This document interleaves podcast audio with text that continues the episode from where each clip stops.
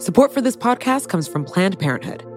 It's hard to imagine a world where we leave future generations with fewer rights and freedoms. Since the Supreme Court's decision to overturn Roe v. Wade, politicians in nearly every state have introduced bills aimed at blocking people from getting the essential sexual and reproductive care they need, including abortion. Planned Parenthood believes everyone deserves access to care. And with supporters like you, they can reclaim our rights and protect and expand access to abortion care. Visit plannedparenthood.org/future to learn more and support their cause. You know how to book flights and hotels. All you're missing is a tool to help you plan that unbelievable travel experience. That's why you need Viator. Book guided tours, excursions, and more in one place. There are over 300,000 travel experiences to choose from, so you can find something for everyone. And Viator offers free cancellation and 24 7 customer support for worry free travel. Download the Viator app now and use code Viator10 for 10% off your first booking in the app. Find travel experiences for you. Do more with Viator.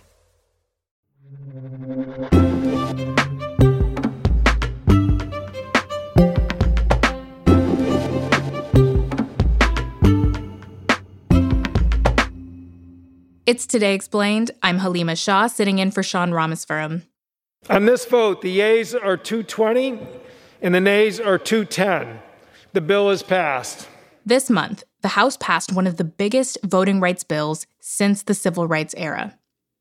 If it passes, states would have to automatically register all voters, and Americans would have more time to vote. But this bill has a tough road to the president's desk. It's unlikely to make it through the Senate. And this is all happening in the wake of 2020, when former President Trump falsely claimed that the election was stolen from him. And state houses are responding by making it harder to vote. The fight over who gets to vote has raged on for a long time in this country. When we celebrated the 100th anniversary of women's suffrage last August, Sean had a conversation with historian Robyn Muncy. She said the fight over voting rights dates back to the country's inception. The work of being a democratic citizen is never ending and relentless. The kinds of struggles that we are having right now over voting rights, we have been having since the founding of the Republic. They are endemic to our democracy. Some people could be depressed by that. But if we look at the history of the struggles of women for voting rights, we see courage and strength and relentlessness. And that is our path forward, too. When exactly does the story of women's suffrage in the United States start? I think it starts at the founding of the Republic. In 1776, New Jersey adopted a constitution that said that all inhabitants, inhabitants, with a certain amount of personal property could vote. And it was personal property, not real property. It wasn't real estate. So you could have a bunch of furniture and clothes that added up to the 50 pounds or whatever it was. Hmm. And that language meant that African Americans, women, new immigrants all were eligible to vote in New Jersey in the late 18th century. And they did. We have evidence that's just turned up in the last few months, actually, of women voting in New Jersey in the late 18th and early 19th centuries. We know that they were accepted as voters because there are subsequent voting laws that refer to voters as he or she hmm. in New Jersey. But in 1807, the state rescinded those voting rights from African Americans and women. Really? They took it away? They took it away. And the women in New Jersey would not then be voting on the same basis as men until the ratification of the 19th Amendment. And, and just to be clear here, this situation in New Jersey that was relatively short lived, it was exceptional. There, there weren't a lot, a lot of other states in this new union who were allowing African Americans, women to vote. That's right. And it is emblematic of the history of women's suffrage and suffrage in general in the United States. It shows us what a piecemeal, patchy, raggedy process this has been. And there are reversals along the way. And I think that these are often left out of our understanding of voting rights and other movements in US history that people get the vote and lose the vote, get the vote and lose the vote is absolutely a common theme in the history of voting rights in the United States. That a right once gained is not necessarily retained except through struggle. And where does the struggle go once women's right to vote is taken away in New Jersey in the early 19th century? I would say the next stage in this history is that first half of the 19th century. And the emergence of these widespread and varied reform movements like the anti-slavery movement, like the temperance movement, like the moral reform movement. Those movements that emerge and become so powerful in the early 19th century are really the kind of mm, cauldron out of which women's suffrage is going to bubble. And when is the movement sort of born in earnest? it doesn't become an independent women's movement, uh, suffrage movement in the U.S. until after the Civil War, say 1860s. But there's a women's rights movement there are women's rights conventions that begin in the 1840s. The most famous one is the Seneca Falls Convention of 1848, which is organized by Elizabeth Cady Stanton and some of her other friends, and famously attended by uh, Frederick Douglass, the great anti slavery activist and orator. One of the interesting things that took us a while to kind of come to grips with is that at that Seneca Falls Convention, which is so famous and often cited as the beginning of the women's suffrage movement, there's a set of resolutions that are adopted by the 300 attendees. We are assembled to protest against a form of government existing without the consent of the governed, to declare our right to be free as man is free, to be represented in the government which we are taxed to support, to have such disgraceful laws as give man the power to chastise and imprison his wife, to take the wages which she earns, the property which she inherits, and, in case of separation, the children of her love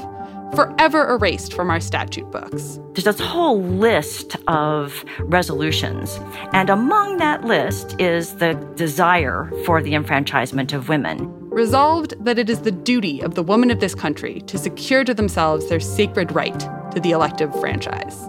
That is the only resolution that did not pass unanimously. So that in the beginning, suffrage is actually not at the top of the list of women's rights activists' desires. Why is that not at the top of the list? Uh, things like access to your own wages. I mean, at, at that point in, in the 1840s, married women who worked for wages didn't own their own wages. They belonged to their husbands. Their property, any property went to your husband. You, you, didn't have custody of your children. You couldn't make a will or sue in your own name because you were a dependent in the law. And those things seemed to have much more immediate consequences and meaning to women's daily lives than the vote. When and how does that begin to change? I mean, really, you get the formation of these independent organizations devoted to women's suffrage beginning in 1869, which is still a really small group, but it grows dramatically in the 1880s when the Women's Christian Temperance Union comes to support women's suffrage.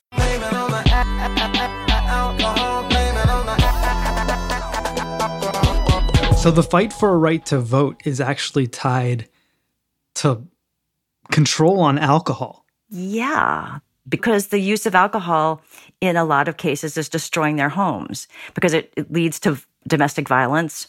And in the homes of wage earning people who don't have much money and often have seasonal jobs, some women see the saloon as a place where men spend their money and then leave their families hungry in the off season. And as the movement grows, what are the essential arguments that are being made? In the beginning, there's the argument based on justice. There are some women who make the claim that they're taxed without representation. This is especially true of widows or independent women who have property, who have jobs, who do own their own wages, and who are taxed just like men, but they have no say in the government and the way that their taxes are spent.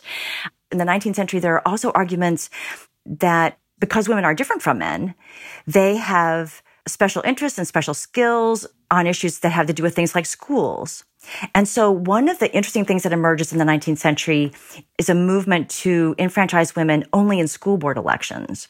And one of the earliest of those laws is in Kentucky in 1838 because women are associated with the care of children, the nurturance of children. And so the argument is made, look, you know, women ought to have say here. And by the time we get to 1900, I think something like half the states have enfranchised some women at least in some elections, hmm. and school board elections are the most common. So the argument is working on a local level before it's working on a national level. Yes, absolutely. And it's really important to understanding how political change actually happens in the United States. Sometimes we claim that American women won the vote in 1920, but that is so not true. Millions of American women had the vote before 1920, and millions were still disfranchised after 1920. So the states are enfranchising women in the late 19th century and in the early 20th, and those women have full voting rights in 15 states and in 12 other states. Women are enfranchised before the ratification at least in presidential elections. So that means in over half of the states, women are enfranchised at least in presidential elections before the ratification of the 19th Amendment. And you can just watch as more women are fully active in electoral politics through their state action, the number of votes for the federal amendment increases in Congress. And in a way, the 19th Amendment is evidence of women's existing political power, as well as a generator of more of it.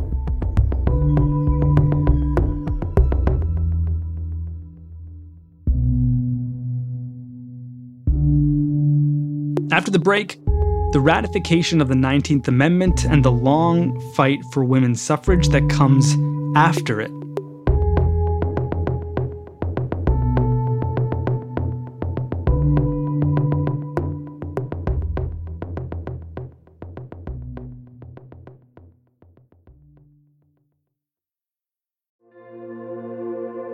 Support for this podcast comes from Planned Parenthood. Your body is your own. That's why Planned Parenthood is committed to ensuring that everyone has the information and resources they need to make their own decisions about their bodies, including abortion care. Today, lawmakers who oppose abortion are challenging Planned Parenthood.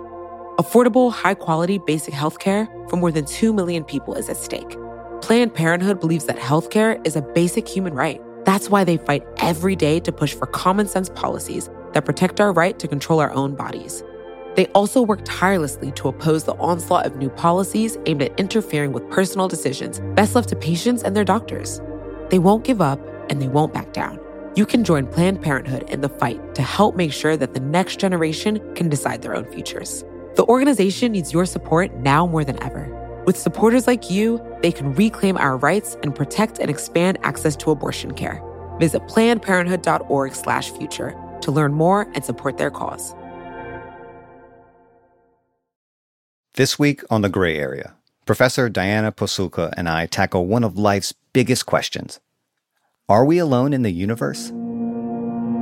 What would it take for you to step off the agnostic ledge and say, yeah, aliens are real? Is it a spacecraft landing on the White House lawn? Well, something that was anomalous in 1952 did fly over the White House. And that's one of those cases that is still weird. that's This Week on the Gray Area, available wherever you get your podcasts.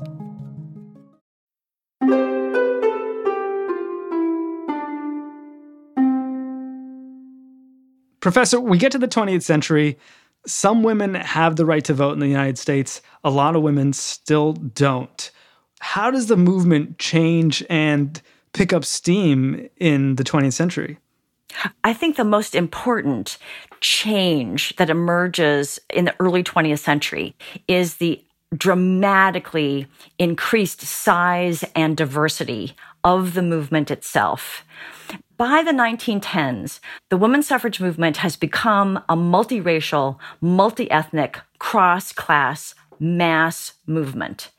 African American women, Native American women, Chinese immigrant as well as Chinese American women, Latinas, and working class women are all in the struggle along with white and middle class women.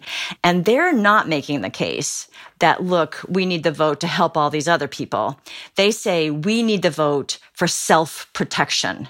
The reason that we work under hideous conditions, the reason that our factories are not safe, the reason that we work these god awful long hours, that we um, are paid hideous wages, is because we don't have the vote. And they're uh, publishing newspapers, they're engaging in soapbox speeches or open car speeches by the time we get to the early 20th century. They begin to make movies, they publish cookbooks. Cookbooks. They, cookbooks, the women's suffrage cookbook. They have songs. What's- they create songs. They write songs. They write plays. What's in the women's suffrage cookbook? Okay, so it's not, not that they're sort of like ballot biscuits or anything. Nothing quite like that. But that women who support suffrage are retaining their commitment to certain domestic skills.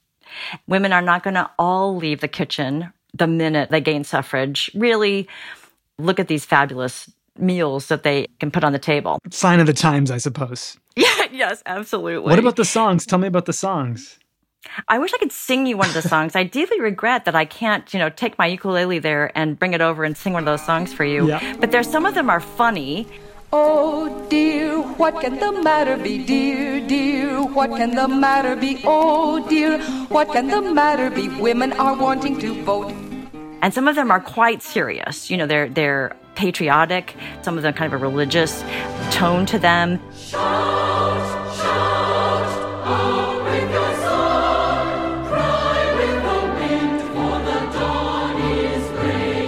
So, and of course, they're also uh, organizing huge parades. There are famous ones in New York and DC, but there are parades all over the country, rallies of all kinds. Mean, the tactics, the very famous tactics of the suffrage movement in the 1910s is picketing the White House. And suffragists were actually the first to picket the White House. Really? Yes. I hope they weren't tear gassed. They were not tear gassed, but they were, of course, some of them were jailed and they were force fed, and it was pretty ugly. Force fed. Because some of them uh, went on hunger strikes.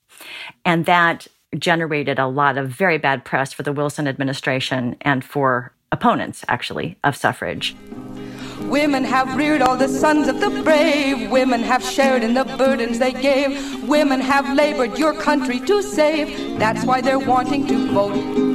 So it's oh dear, what can the matter be, dear, dear? What can the matter be? Oh dear, what can the matter be when men want every vote? Let's get to the moment we've all been waiting for. What does August 18th, 1920 look like? What is it like the day this actually happens? Oh, it's uh, totally amazing. So the focus that day is on Tennessee because Tennessee is potentially going to be the 36th state to ratify the 19th Amendment. And it took 36 to reach the three quarters of the states to ratify. The Senate has already voted yes, but it looks like there are not going to be enough votes in the House.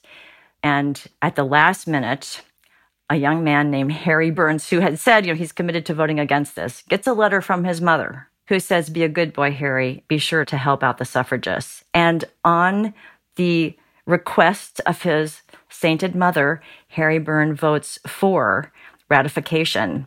And of course, people present go wild.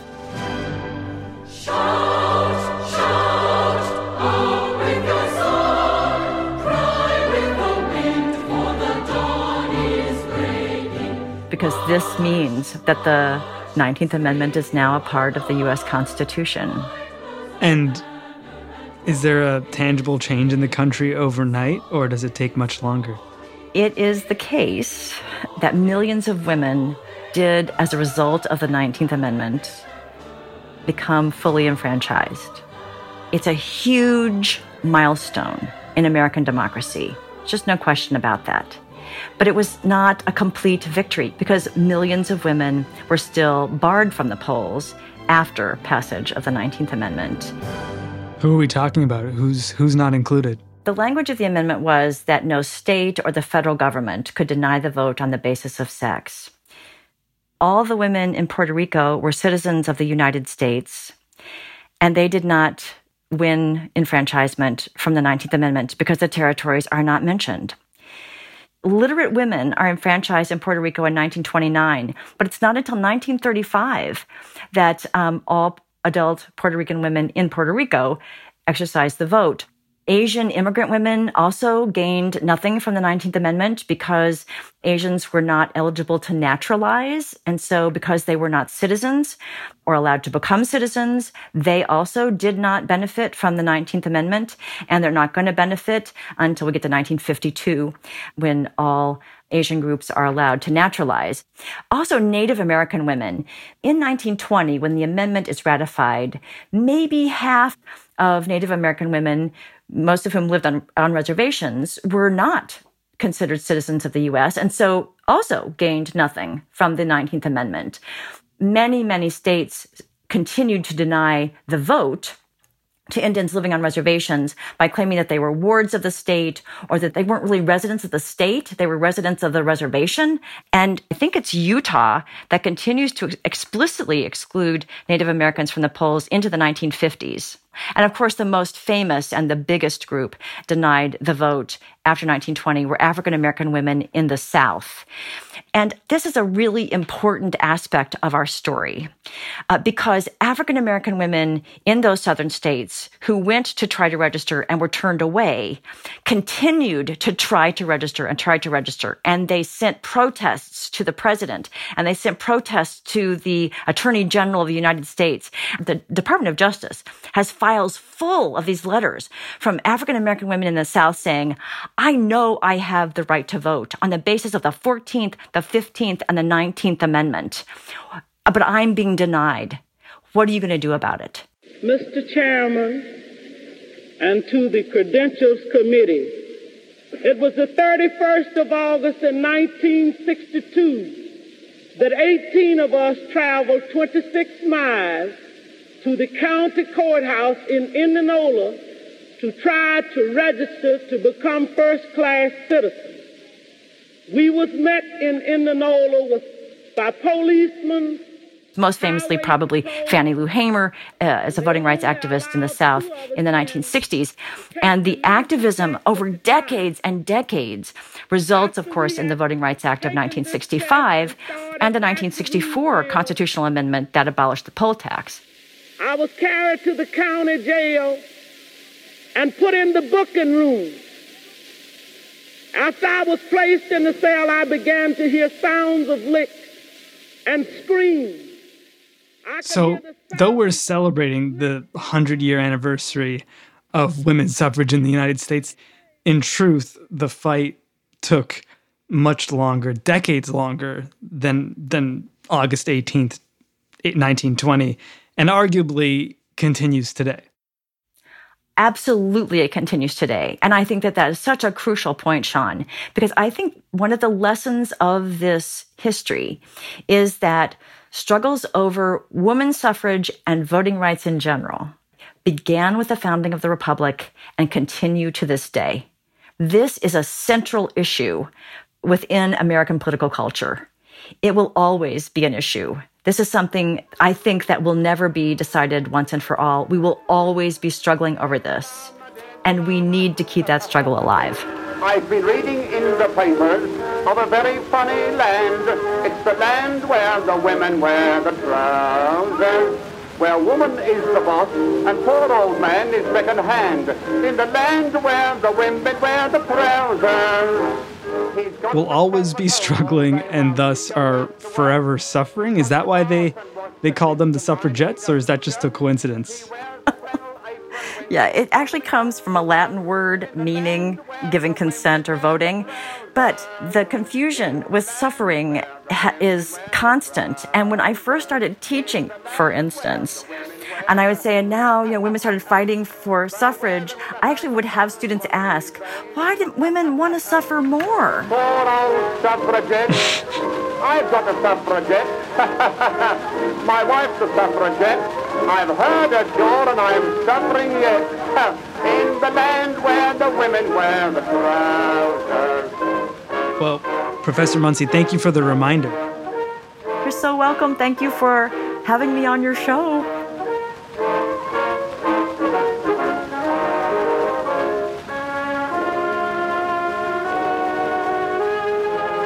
Professor Robyn Muncy, she teaches history at the University of Maryland. I'm Sean Rameswaram. This is Today Explained.